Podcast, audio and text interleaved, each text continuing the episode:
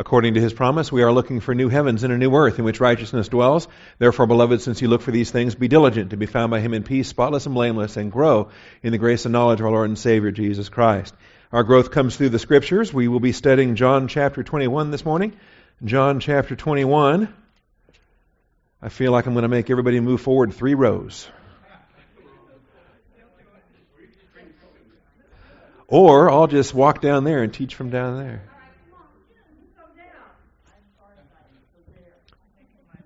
Uh, no, stay where you are. I'm relaxed. That's all right.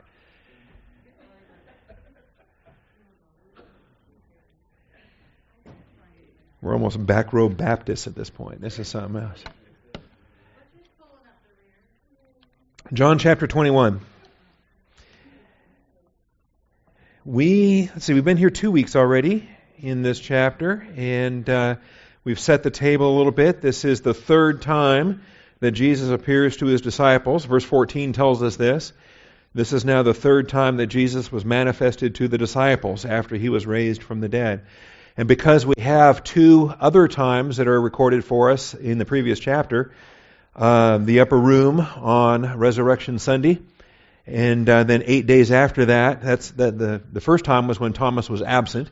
That was in the upper room on Resurrection Sunday. And then the second time was eight days later also recorded in John chapter 20. So both of those are explicitly spelled out. And now we have this event that's spelled out on uh, and told that it is the third time. So there are other appearances, for example, the Emmaus Road disciples, the women at the tomb, uh, other appearances on the mountaintop where he gives the Great Commission, for example. Um, the Great Commission is not recorded in the Gospel of John. You get that in the Synoptic Gospels, all right? But we have to put these things together in a sequence. And verses like verse 14 here help us to put it into the sequence. We know that the Great Commission mountaintop message has not happened yet because this is now the third time that Jesus was manifested to the disciples. So this allows us then to put the Great Commission uh, message and appearance and, and that after this event. It helps us to put these in the appropriate sequence. In any event, this chapter is unique to John and describes a third particular manifestation of Jesus to seven particular disciples. And this is what we're dealing with. All right. Before we begin, let's take a moment for silent prayer, giving each believer priest the opportunity to confess any sin that you need to deal with privately in your priesthood before the Lord. Make sure you're in fellowship and humble under the authority of the Word of God. Shall we pray?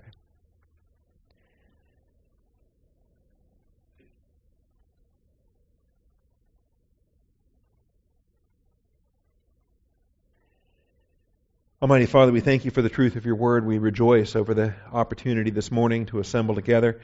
Father, we ask for distractions to be set aside, for a hedge of protection around us. Father, that for this time that you have provided, we would have maximum concentration, that our eyes would be fixed firmly upon Jesus, the author and finisher of our faith, that we would have ears to hear and a heart to understand, Father. I pray that it's with humility that we might receive the word implanted that is able to save our souls. Father, bless us on this day. We thank you in Jesus Christ's name. Amen. All right, we dealt with uh, two weeks ago and then last week the uh, the fishing trip here. Uh, now they had been told to go into Galilee. The women on Resurrection Sunday had received when they saw the Lord. The Lord uh, sent them to the disciples and said, "Tell them that I'm going ahead of them into Galilee, and that they are to meet me there, wait for me there." And uh, so it makes sense that they would be in Galilee or nearby. That's, this is where the Sea of Tiberias is located, otherwise known as the Sea of Galilee. And um, interestingly enough, uh, either they get tired of waiting or uh, whatever else is happening, and Peter says, I'm going fishing. All right? In verse 3, and so they said to him, Well, we will also come with you. And so only seven. I uh, don't know why the other five couldn't make it, or maybe they didn't care to go fishing, or what have you uh, doesn't tell us and doesn't matter. But these are the seven, and they are out all night fishing, and they have no success.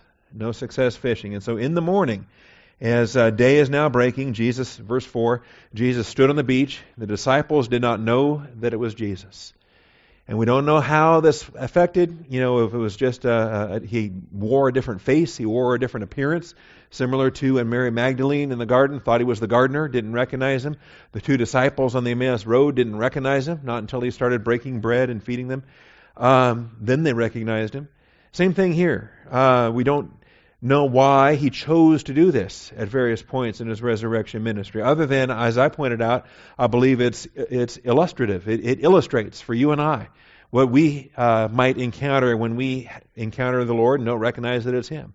When He is at work, in particular, open door opportunities. We come face to face with folks that that uh, that we have opportunities, and Jesus is in those opportunities. The Lord is in those work assignments, and we need to be able to recognize it when the initial appearance might not be very um, Jesus-like. All right. Nevertheless, if the Lord is in it, we need to be humble before it and uh, and be faithful. And so, in any event, uh, we recognize in verse 7 that uh, the Apostle John is the one that's labeled here, the disciple whom Jesus loved, said to Peter, It is the Lord. And so Simon Peter heard that it was the Lord. He puts on his outer garment, for he had been stripped for work, and he throws himself into the sea. All right, now if uh, you were with us, we've already covered point one, the context for this. Uh, point two, we looked at the authorship. There is a legitimate question with respect to this chapter if this chapter was written by the same author that wrote the first 20 chapters. And uh, I won't go back over that. I, I, believe it was written by the Apostle John, uh, but I believe it may have had a period of time after he finished chapter 20, because the ending of chapter 20 is the ending of a book. It's a book ending. Uh, many other signs Jesus performed in the presence of the disciples, which are not written in this book. But these have been written so that you may believe that Jesus is the Christ, Son of God, and that believing you may have life in His name. That's a beautiful ending, not just to chapter 20, but to the whole book, to let you know that this gospel, this gospel is a powerful evangelism tool. You can put this gospel in people's hands. We've got them out there in the in the foyer. Get those living gospel booklets and put them in people's hands and say, you know, read through there. There's nothing like the Gospel of John for somebody that's that's interested, somebody that's curious, that uh, gives them that gospel information. And then chapter 21 has a similar ending. It's a little bit expanded um, 21, 25. Uh, there are also many other things which Jesus did, which, if they were written in detail, I suppose that even the world itself would not contain the book that would be written. And that seems to be a restatement of the ending from chapter 20, slightly expanded, slightly adjusted. And uh, it's given rise to some thought that perhaps this chapter was added later by a different writer, a different disciple, maybe a student of John's, that added this in later years, uh, particularly because of verse 24. This is the disciple who is testifying to these things. And then there's speculation that maybe this was a student of John's or uh, a disciple there, and so forth. Anyway, we uh, discussed that a couple weeks ago. You've got the notes. And uh, as I said, I believe that uh, it is John's authorship, possibly, though, uh, separated by a number of years from when he wrote the first 20 chapters.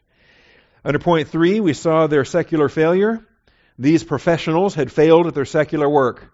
These are professional fishermen, and maybe a little rusty by now. All right, if they've been out of uh, out of practice for three and a half years, following Jesus around, uh, but nevertheless, just like happened in the Luke five episode, uh, they've reached morning and have nothing to show for all their work throughout the night, and uh, it's kind of an interesting story there too, and uh, something that will hit a man pretty hard if his if his uh, livelihood is uh, a particular profession and then he has no results from it, no success with it, no satisfaction through it. Uh, the Lord uses those circumstances to really get a man's attention. Under point four, Jesus initiated the first men's breakfast tradition. Okay, uh, I don't know why this is popular in different aspects. People ask me, you know, when are we going to have another one? When are we going to have another one? And well, didn't we just have one like four years ago? You, you, you want another one? All right. The men's, the first men's breakfast tradition. Okay.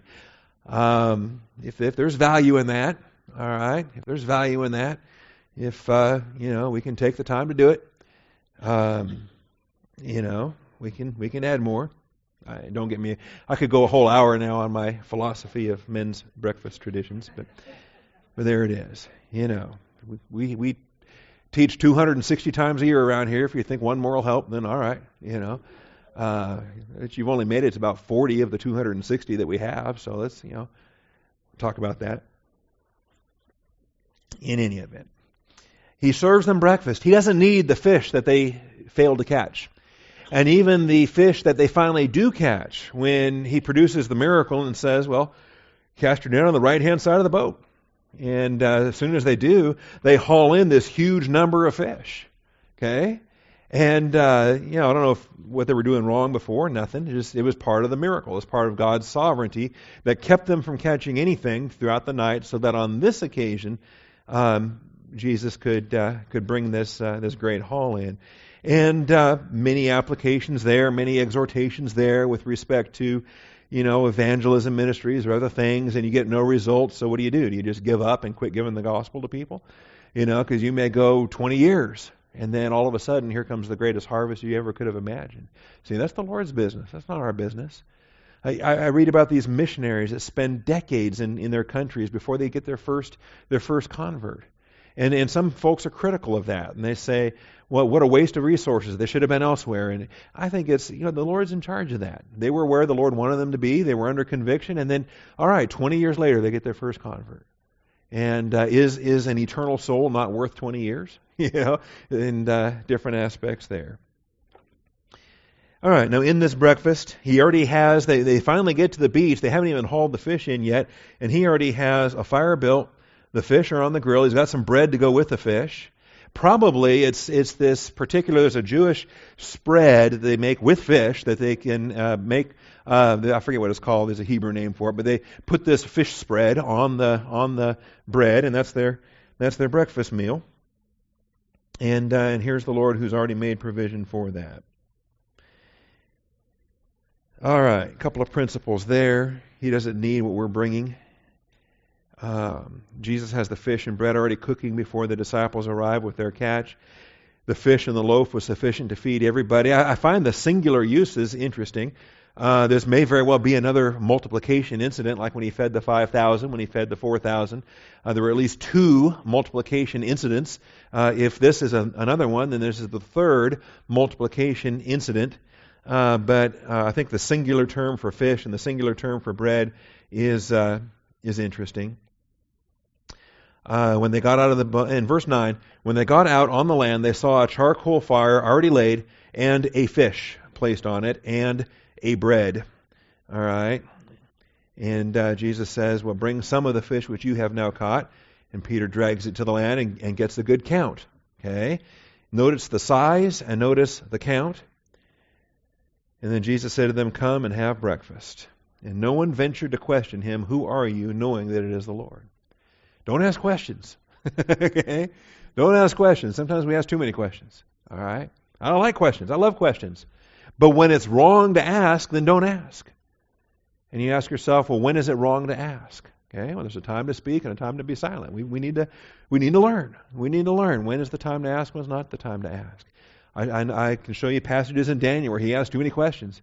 And the Lord said, Stop, Daniel, it's not for you. All right? It's not for you. Uh, this is for the end times, and you're about to die, and your ministry is over. This is for uh, those that are coming after you. Likewise, uh, other questions are, are, wrong to ask, and here they would not ask, knowing that it's the Lord. So that, there's a clue. If you already know the answer, don't ask the question. okay? Now, why is he in disguise? They don't ask that either. Why does he not look like himself? They don't ask that either. See, the Lord knows what He's doing. The Lord knows why He's doing what He's doing. And if we don't understand what He's doing, are we supposed to question Him and say, well, you should do it our way? No, they're not going to ask. They're not going to ask. All right. So everything we need comes from the Lord, even when He appears in an unfamiliar form. We nevertheless know that He is our provider. And then, secondly, everything we catch belongs to the Lord. Note the size and get an accurate count. Whatever our catch is, whatever our catch is. Okay? Why is it important to note the size? Why is it important to get an accurate count? So that we can give the right kind of glory for what the Lord is doing. I put we in quotes because we're not the ones doing the catch. If you're the tool that leads somebody to faith in Christ, well then, praise the Lord for that, but notice you're not the one who did that. The Holy Spirit was convicting, the Father was drawing. All right, it was God's it was the, the grace of Jesus Christ that placed that open door ministry before you? You just happen to be the tool in his hand. And who gets the credit? The hammer or the, the hand that wields the hammer? The tool can claim no glory. But you do want to get a size, you do want to get a count, you do want to make the appropriate observation so that when you praise God, you praise Him for what He has done, and you praise Him appropriately. Great is the Lord, and greatly is He to be praised. I think we want to be specific about what we praise Him for. We want to praise Him for 153 fish. Not 152, not 154. We don't want to round it off and guesstimate and just say, you know, we want to have a specific number a specific count so that he gets the absolute glory for everything he has accomplished. Now, we talk about Peter, do you love me? This is where we left off and where we want to pick it up today. Peter, do you love me? Do you love me? Verses 15 through 23. So when they had finished breakfast, when they had finished breakfast. Whatever they talked about during breakfast, Scripture does not record. Maybe they didn't re- talk about anything, they just ate silently. Who knows? When they had finished breakfast, Jesus said to Simon Peter, Simon, son of John, do you love me more than these? All right, now we go through three rounds of questioning, three um, back and forth between the Lord. The third one ticks him off, right? The third one, he's a bit miffed and he's upset. Uh, he's grieved, we're told. Peter was grieved. That's, I guess that's a good expression. Uh, grieved because he said to him the third time, Do you love me? Why did he have to answer it three times? Okay. Well, I, I, teased you with this last week, so you already know the answer. That the, the, the charcoal fire is significant. The, uh, the charcoal fire is, was the setting for Peter's three denials, and the charcoal fire is now the setting for Peter's three affirmations. The only, the only two places in the Bible that a charcoal fire shows up, right? Um, uh, you know, the, the, the, word for charcoal, the word for carbon, the word for um, it's it's interesting. It's anthrax of all things, uh, in a you know almost like the the uh, chemical warfare. But the charcoal fire was the setting for Peter's three denials in John chapter 18, and now it's the setting for Peter's three affirmations in uh, John 21 9. And this is what's happening. The Lord's not going to let him stop with two, I love you, Lords. Right? Because two, I love you, Lords would not uh, equal the three, I do not know the man. Right? The three, I don't know what you're talking about. The three denials. And so now he gives him a chance to completely undo that gives them a chance to uh, to cut that loose. So, subpoint A, the charcoal fire was the setting for Peter's three denials, and now it's the setting for Peter's three affirmations. All right, we didn't actually turn there last week, so let's look at John 18. You got the charcoal fire. Peter also was, uh, see, the slaves and the officers were standing there having made a charcoal fire. There it is. For it was cold. And they were warming themselves, and Peter was also with them, standing and warming himself. So there's the setting. There's the setting. And uh, then the high priest is questioning him and the different things there. Gets sent off to uh, Annas. Down to verse 25, Simon Peter was standing and warming himself. So they said to him, You're not also one of his disciples, are you? He denied it. Said, I am not. Problem is, is that one of the fellows standing here was related to the slave with a chopped off ear. And he saw it. he was there. One of the slaves of the high priest, being a relative of the one whose ear Peter cut off, said, Did I not see you in the garden with him? you know, you can deny it all you want, but, you know, I saw you. I was there. Peter then denied it again, and immediately a rooster crowed. All right, so there's the denials. There's the charcoal fire. That's the setting. And so when, John, when Jesus establishes a charcoal fire, he is reestablishing a setting and uh, doing so in a, in a context whereby he can personally address Peter. Doesn't address John, doesn't address the other six or the other five. There's, there's seven total. But Peter is the one that has to have the, uh, the love affirmations because Peter is the one that had the three denials. All right. Point B now. The interchange between Jesus and Peter contrasts four pairs of synonyms. The interchange. The interchange between Jesus and Peter features, contrasts four pairs of synonyms. As we all know, we all know that I'll steal a uh, Morris Proctor routine. that uh, you know they weren't speaking English back then, right? We understand that back then everybody spoke Strong's numbers. so Jesus says to Peter, right? Says, uh, Simon, son of John, do you 25 me more than these? Right? And he says, Yes, Lord, you know that I 5368 you. All right? Isn't that great? Yeah. Anyway, that's that's for Morris Proctor. He's kind of a funny guy. But the point is, they are they're different words. They're different words as they're recorded in our Greek New Testament. Now, when John wrote this, he wrote this in Greek because the entire New Testament was written in Greek. God chose the Greek language for his um, canon of Scripture after the 400 silent years. Prior to that, of course, was the Hebrew and Aramaic canon of Scripture.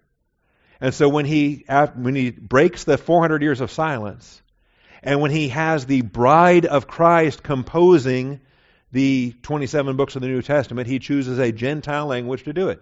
And he chooses the Greek language to do it.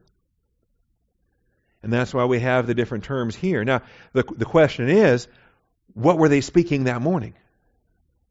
Were they speaking Greek that morning? Not likely. All right? I, I expect that they knew Greek for their business dealings, but they were all Jewish, and I expect they were, and, and most of them were Galilean. Iscariot was the only one that we think was not Galilean, that he was a Judean rather than a Galilean.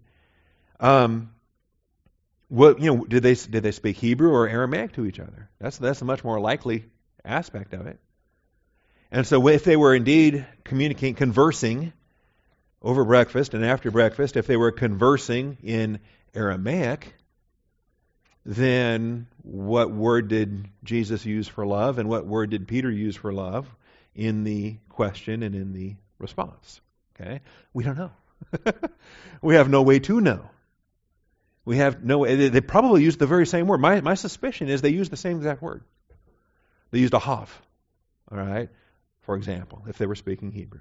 Um, and yet, that word can encompass both agape and phileo in its sense, in its, in its idea behind it. And if the Lord had one thing in mind, and Peter had something else in mind as they were asking and responding, then the Greek language gives a wonderful ability to relate those things with precision being written 80 years later, right? 50 years later, whatever it was.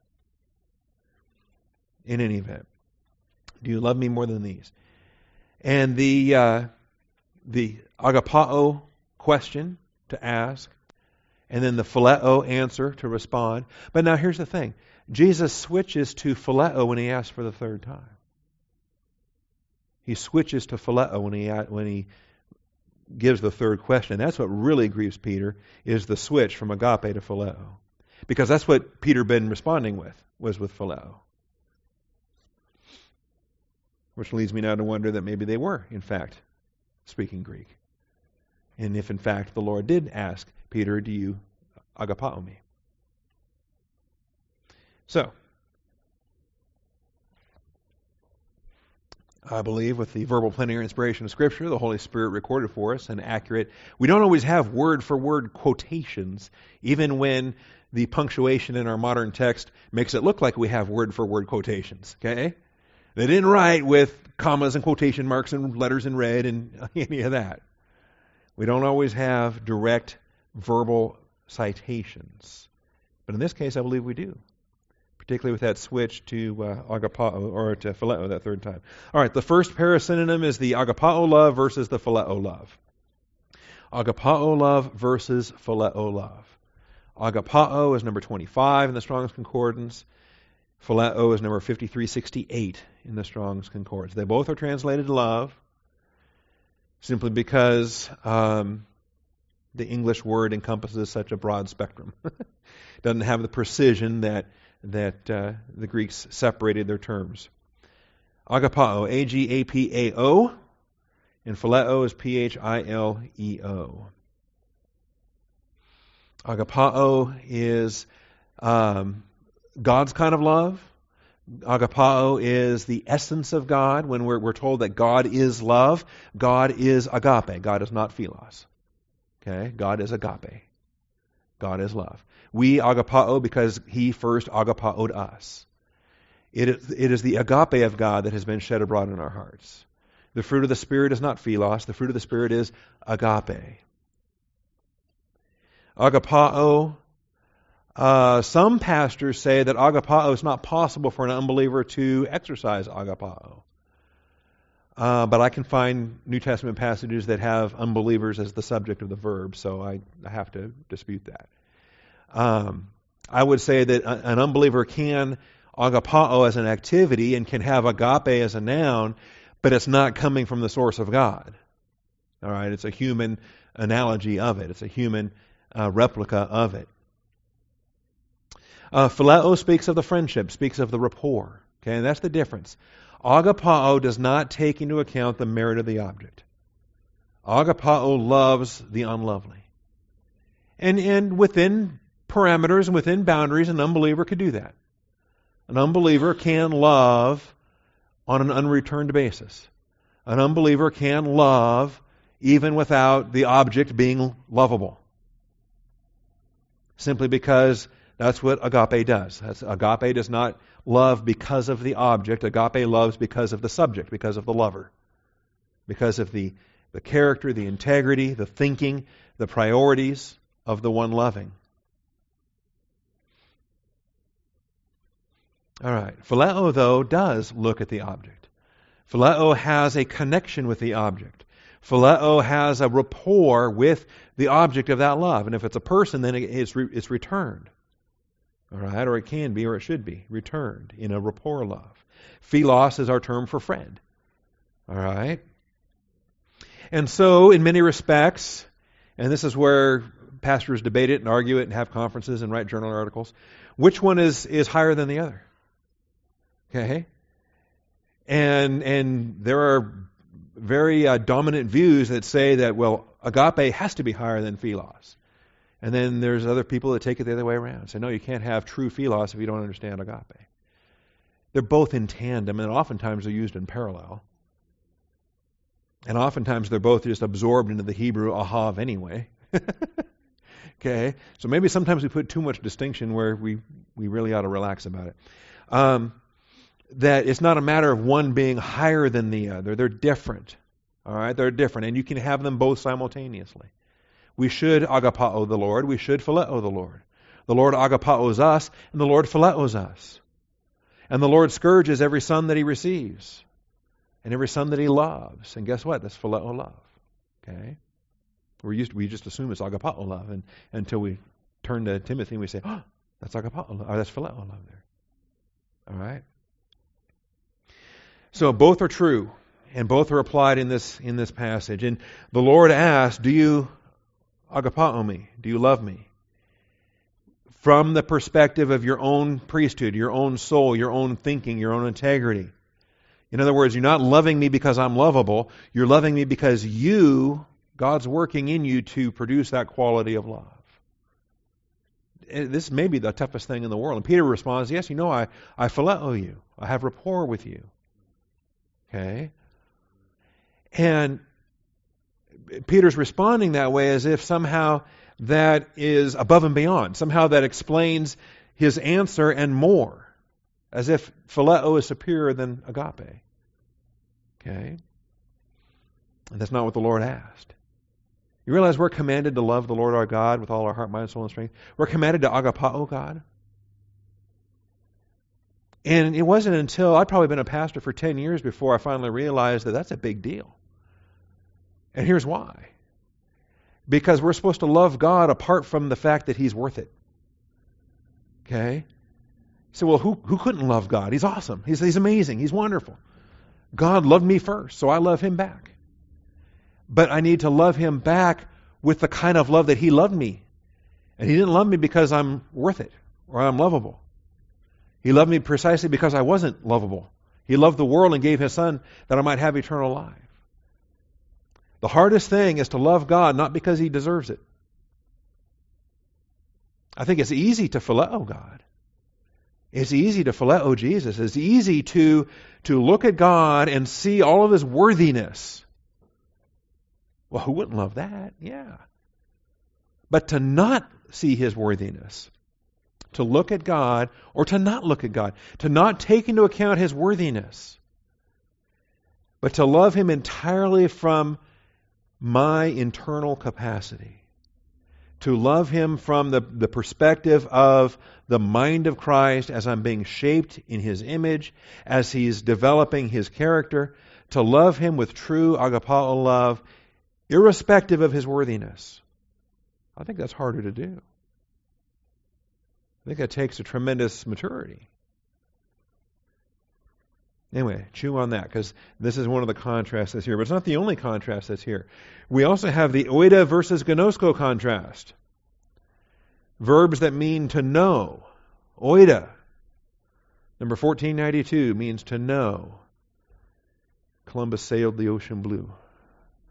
All right? The verb oida. Oida.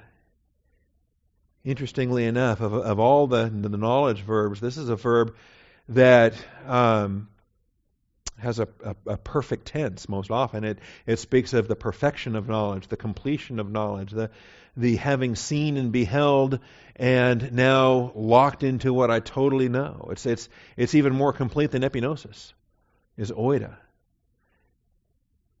It's the fullness of that knowledge. 1492 versus gnosko in 1097. Gnosko is your basic knowledge, where it's like gnosis is less than epignosis. It's, it's simply knowing the facts. You know, there's a lot of things you know, but until you know it fully, you don't epignosko and you don't oida. It certainly doesn't produce any wisdom in you with the Sophia applications. And so we have those contrasts here. You know that I love me. Uh, you know that I love you. Oida. And then uh, oida again. And then the third time it's oida and gnosko.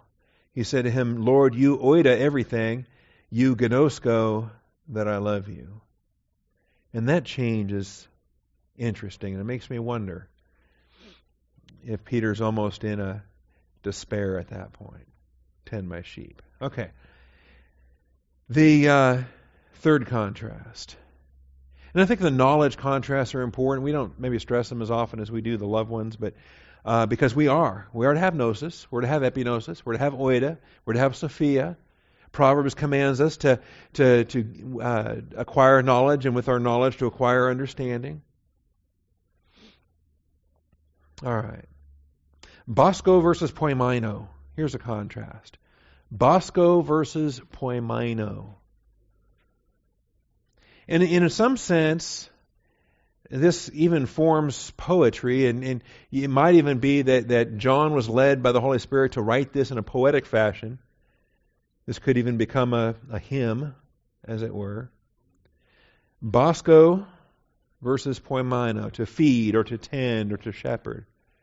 And the variety here is striking to the, to the sense that uh, if you've got a variety of English Bibles with you this morning, you're going to notice a variety of applications there, from New American Standard to New King James to King James to uh, NIV. Uh, we've got an assortment of English Bible texts here this morning. But in the first application is tend. Verse 15, Do you love me? He said to him, Tend my lambs. Bosco. Bosco. And then in the second verse, verse 16, it says, Shepherd my sheep. That's poimaino. And then in the third, verse 17, back to Bosco again, tend my sheep. Tend my sheep. So we have Bosco, Poimaino, Bosco in that order. Feed, or tend, either way. Shepherd, Poimaino, and then depending on what you want to do with Bosco, feed or, or tend. Actually, I like feed better than tend because Bosco is ultimately just stuff food in their mouth. Okay, feed them, feed them. Now, and there's more to shepherding than just stuffing food in their mouth, and that's that's huge, particularly among doctrinal churches. They think that all there is to shepherding is just stuffing food in their mouth. If they get enough doctrine, then they'll handle all the problems. Well, there's more than that. You got to feed them, you got to water them, you got to tend them, you got to bind up the broken, you got to you got to heal the sick, you got to bring back the lost, you got to gather the scattered. Okay? The shepherding is more than just feeding. Any rancher will tell you that. Any shepherd will tell you that. There's a, you become a, a, a, veterinarian in a lot of ways. You become uh, different different things there. Some folks, though, have the mindset that just dish out enough doctrine and they're, they're, they'll be all right. That the food will shepherd. The food doesn't shepherd. Shepherds shepherd. And there's a different verb between bosco and poimaino. So bosco, number 1006. Got the short O and the long O, the omicron and the omega there. Beta, omicron, sigma, kappa, omega, B O S K O. Bosco. Versus poimaino, P O I M A I N O, poimaino. The poimen as a noun is the shepherd. That's the spiritual gift, is the poimen kai didaskalos, the pastor and teacher. That's the spiritual gift in Ephesians 4.12. The verb poimaino is the imperative that elders and overseers are commanded to shepherd in Acts chapter 20. Elders and overseers are commanded to shepherd in um, 1 Peter chapter 5. That's incorrect. Elders and overseers are commanded to shepherd in Acts 20. Elders are commanded to shepherd and to oversee in 1 Peter chapter 5. That's the, the correct way to say that. We'll see those passages here shortly. So Bosco means to feed. Obviously, that's number one on the list because not every not every sheep is injured, not every sheep is sick, not every sheep is. The other shepherding things uh, come and go as needed, but feeding is a constant. Every sheep needs to eat. All right. It's only when they're broken they need to be healed. It's only when they're sick they need to be, uh, you know, the, the, the, shepherding activities from from uh, Ezekiel 34. But they always need to eat. Every day they need to eat. All right. So those are the contrasts there. And then the fourth contrast the Arnion versus the Probaton, lambs versus sheep. All right, lambs versus sheep. Arnion, A R N I O N. Arnion, it's a diminutive. A R N I O N, Arnion, number 721 is your Strong's number. Versus the more normal one, Probaton. Probaton, P R O B A T O N. Probaton. Neuter nouns. I don't know why they're neuter. Um, just because they are. Okay? sometimes you can explain gender, sometimes you can't. It's sometimes, you know, it's like Spanish. You know, la mesa. Why is table feminine? Or la puerta. Why is the door feminine? It's just because it is, right? Quit asking questions. Uh, I just want to know sometimes. And, in different languages do different things. But um, a lot of times with animals, you've got a, a masculine form and a feminine form. You change perro to perra if it's a boy dog or a girl dog or whatever. But with sheep, it's just neuter, and I don't know why. Arnion versus Probaton. And so, in uh, and we go back and forth. We have lambs, sheep, lambs. No, lambs, sheep, sheep. Yes. Because we already had tend my lambs, tend my Arnion. And then when we come back to tend again, it's tend my probaton.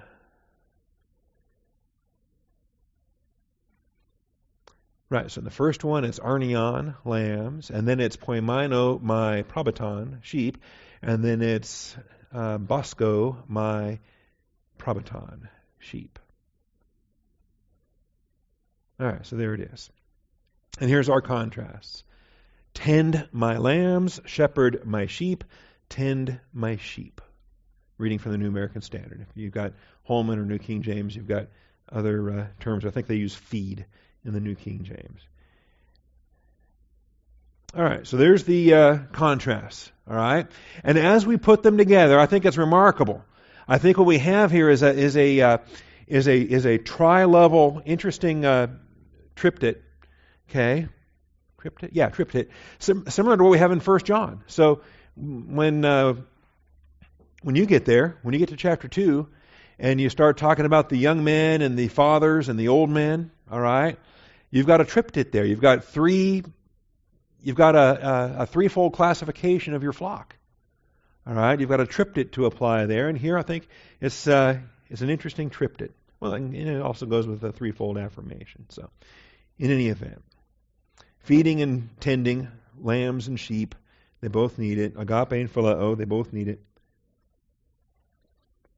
As far as that goes. All right.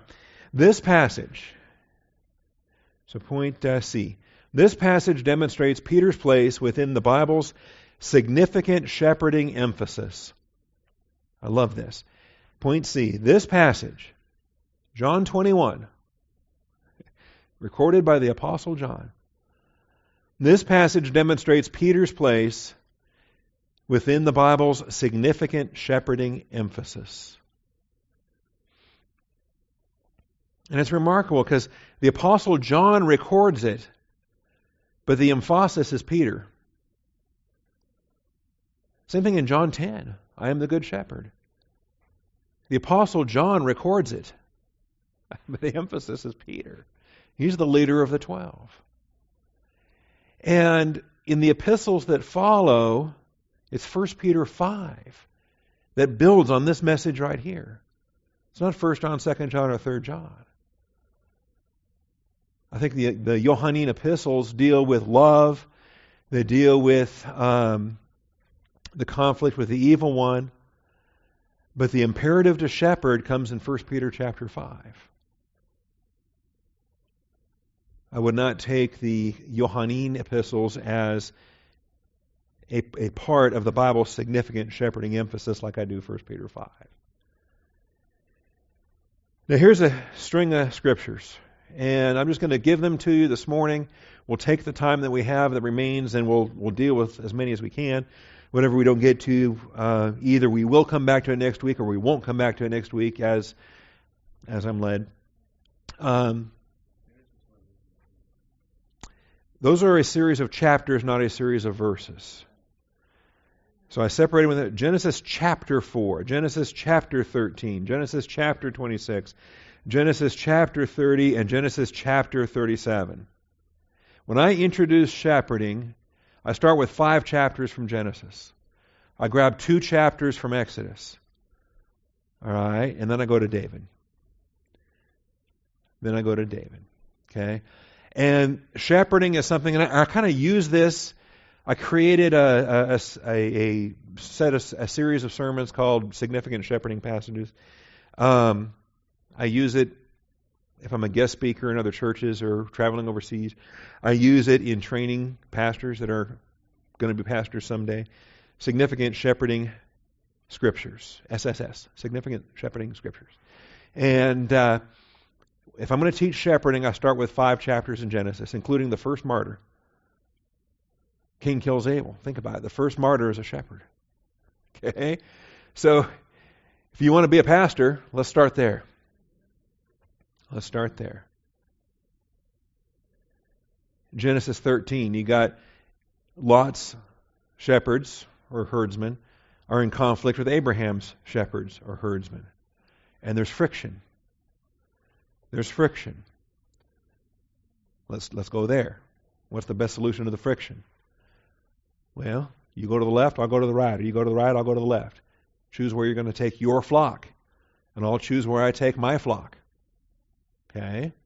And if they can no longer cooperate together in a proximity, then let's put some space between them. Your shepherds and my shepherds. There's principles there. We have shepherding applications in Genesis 26, dealing with the wells and got to water these sheep. And are we going to are we going to fight over the wells?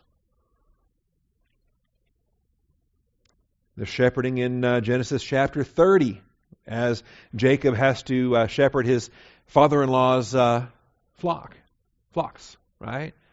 He ends up working seven years and tricked into marrying the wrong daughter, working another seven years, and marrying actually he got tricked, all right, but he married the right daughter the first time and didn't accept that as the will of God. Okay? Leah is the one who produces the line of Christ, not Rachel. Leah is the, the mother of the of the lion of the tribe of Judah, not Rachel. Okay? You know, when God overrules and in his sovereignty provides you not what you think you need, but what you need, what he knows you need, we ought to be thankful and say, Yes, Lord. Okay? Like we can, you know, singing the Garth Brooks uh, unanswered prayer song, right? I mean, just thank you, Lord. Didn't marry the girl I thought I wanted to marry. This is the one I needed to marry. Anyway, I don't normally illustrate Bible doctrine with Garth Brooks, but unanswered prayer works. Okay, if I have time, I'll teach you the doctrine of uh, friends in low places, but that's something else. Chapter 37, more shepherding. He's shepherding, uh, and uh, the brothers are jealous of him, and they throw him in the well, and then um, there's going to be conflict. There's going to be conflict. And then he ends up taking care of uh, Potiphar's. Uh, Joseph ends up taking care of Potiphar's household, and every time he stays faithful, he just more bad things happen. Yeah. You know, if you were if you weren't humble before the Lord, you'd be tempted just to throw your hands up and say, "Well, forget it, Lord, I'm done. Er, I'm serving you. I'm obedient. I'm doing everything right. And I just keep getting, you know, thrown down a shaft." Okay. All right. Exodus 2, Exodus 3, what's Moses doing? He's watching after the flocks. He's watching after the flocks.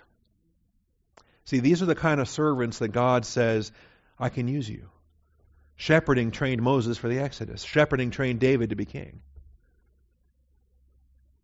So Exodus 2, Exodus 3. And then you go to 1 Samuel. Boy, there's shepherding emphasis there. David's not at all concerned about Goliath because he's handled bears, he's handled lions. You know, how old was he when he killed his first lion? He was probably he was probably 14 when he killed Goliath, or 12. Maybe he was 10 or 12 when he killed his first bear, his first lion. He wasn't at all concerned about going up against Goliath. And then he's equipped to be king. So anyway, you got the uh, shepherding emphasis there in 1 Samuel 16 and 1 Samuel 17. He comes to Goliath with a with a shepherd's equipment, with a sling, with a staff. You know, the little wolves and the smaller things, you can just chase them off, and in any event. Um, 2 Samuel 5. Here's one we don't think about most. Let's see. Should be familiar with most of these. 2 Samuel chapter 5. Let's go to there. Because if I turn to any of these other ones, I'll, I'll spend the rest of the day dealing with David and Goliath in 1 Samuel 16 and have a lot of fun with that. And um, there's a recognition here when David becomes king. Um, all the tribes of Israel came to David at Hebron and said, Behold, we are your bone and your flesh. Now, previously, though, after Saul died, David didn't get the whole kingdom. David just got one tribe. And uh, for a period of time, then Ishbosheth here uh, gets the northern tribes and so forth. Um, until Ishbosheth dies, then uh, David gets all 12 tribes. And so, uh, behold, we are your bone and your flesh. Previously, when Saul was king over us, you were the one who led Israel out and in. And the Lord said to you, You will shepherd my people Israel, and you will be a ruler over Israel. Now, notice the parallel here, the tandem between shepherd and rule between shepherd and ruler. I think this is a, a concept that we need to identify with respect to appropriate government. What is the function and role of government? All right, in a theocracy such as this, in a non theocracy such as a Gentile nation, what would be the appropriate application? Okay, what's the application in a local church, which is called a flock? which has a shepherd as its head. Does the shepherd shepherd? Does the shepherd rule? Yes. Those are not inseparable, those are in tandem items. And so you will shepherd my people Israel. You will be a ruler over Israel. And this is where I think a lot of times you get this home church movement, you get this thing going, and they, they don't want a shepherd, they don't want rulers. They want to just kind of have a, a, loose fellowship or a Bible study. They want to have kind of an equality of things with every man that, that has a role. And what do you think and what do you think and what do you think or this Sunday's your turn, next Sunday's my turn and and there's no rule. There's no rule.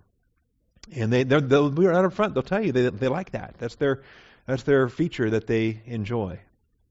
That uh, that they claim that that uh, in this co-equality of everybody that that the Lord rules them. Say, well, what they are is sheep without a shepherd. What they what they've done is they've cut out the pastor teacher gift. They've cut out the overseer role to have this informal home church philosophy. All right, they've, they've some of them, you know, they have no overseers, no deacons, no structure, and they've convinced themselves that organized Christianity is where it all went wrong, and that formal church is bad. So we don't want pastors, we don't want deacons, we don't want a church building, we don't want any of that. And what they've done is they've removed the shepherding and the leadership. And the sheep without shepherds, which Bible calls uh, prey for the wolves. P R E Y. Prey. Okay? Food. Sheep without shepherds are food. Okay? For the beasts that are out there. Anyway, to shepherd my people Israel. You will be a ruler over Israel. So now there is a shepherding function in which government, the legitimate application of government, uh, entails. All right. Um, okay, there's more, but we'll let that go. That's 2 Samuel chapter 5. Psalm 23, what does a shepherd do? The Lord is my shepherd, I shall not want. Okay, Psalm 23.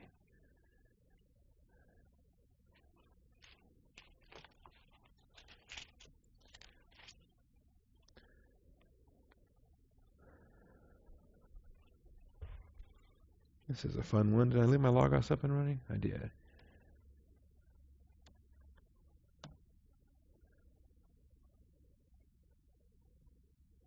This is a fun one because this is the one that I taught in Ukraine. I was teaching. Um, I was teaching Hebrew poetry to the uh, Russian-speaking Ukrainian citizens. All right. So here's this American speaking Texan English to Russian speaking Ukrainian citizens learning Hebrew poetry. But what's fun is the economy of language here. The Lord is my shepherd, I shall not want. Nine English words is four Hebrew words, which I just love the economy of, of expression in Yahweh Ro'i Lo Echsar. Four words. Takes nine in English. Okay, I just love that. Uh, but there's our word for shepherd, ro'ni. It's also the word for friend. All right, interesting uh, expression related to that. Um, with respect, do you love me? Friendship, love. Peter says, Lord, you know I love you. You know I phileo you. Feed, shepherd, then be a shepherd. There's a connection of shepherding and friendship that uh, sometimes I think is lost in some respects. Okay, some shepherds think they have no friends. Okay, there's a pattern there we have to understand. He makes me lie down in green pastures. I don't want to lie down, but I need to. Okay, he makes me. I thought it was neat at the conference when uh, we were learning about shepherding and what it requires for a sheep to, to feel comfortable enough, safe enough to lie down, and how a sheep will not lie down until they know or feel or sense somehow that it is absolutely safe to do so. And the skill necessary or the comfort level necessary for the shepherd to, to cause that to happen. Um, he leads me beside quiet waters. See, the, the fold is one place, but then you actually have to go out and eat and drink and, and exercise and, and, and then come back to the fold the imagery there that we have in John chapter 10 with the sheepfold and the door and the, the uh, safety of that pen at night. So, lying down is rest and, in quiet waters. He restores my soul. He guides me in the paths of righteousness for His name's sake. What a powerful shepherding passage, okay? And all of these are the uh, functions of the Word of God in a local church, that's taught, there's the feeding, but then is also exercised, is also rested is also watered. All right. Even though I walk through the valley of the shadow of death, I fear no evil, for you are with me. Your rod and your staff, they comfort me. Well, why am I going there? I don't want to go there. That doesn't sound pleasant. That doesn't sound, let's just stay out of there. I mean, why go there in the first place? Because He's leading you there. It's necessary. But don't worry about it, He's with you. That's the best part. Your rod and your staff, they comfort me. There's the discipline, right? What's the rod about? The rod's discipline. Jesus rules with a rod of iron in the in the millennium. The staff, why, why does the staff have that hook on the top? You scoop up that sheep, grab that sheep, bring them back. You know, at a certain point, you learn to appreciate the boundaries. Okay?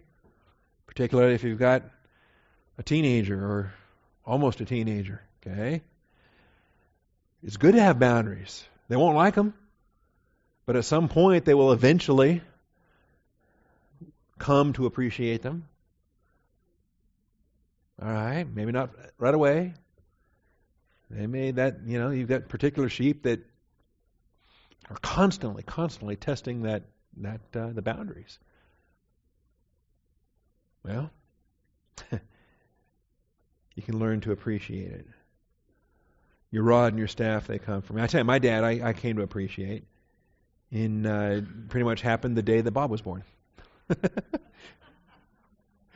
Because prior to that, prior to that, uh, you know, teenage arrogance and you know everything, and you just because you know everything, you know that everything your dad thinks he knows is wrong, and dad's a moron.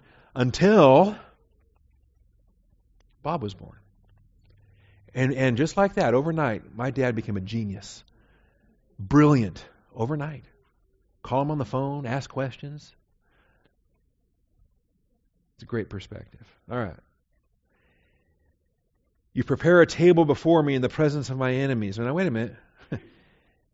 Why am I eating in the presence of my enemies? Can't we deal with them first and then eat? Why are we not dealing with them?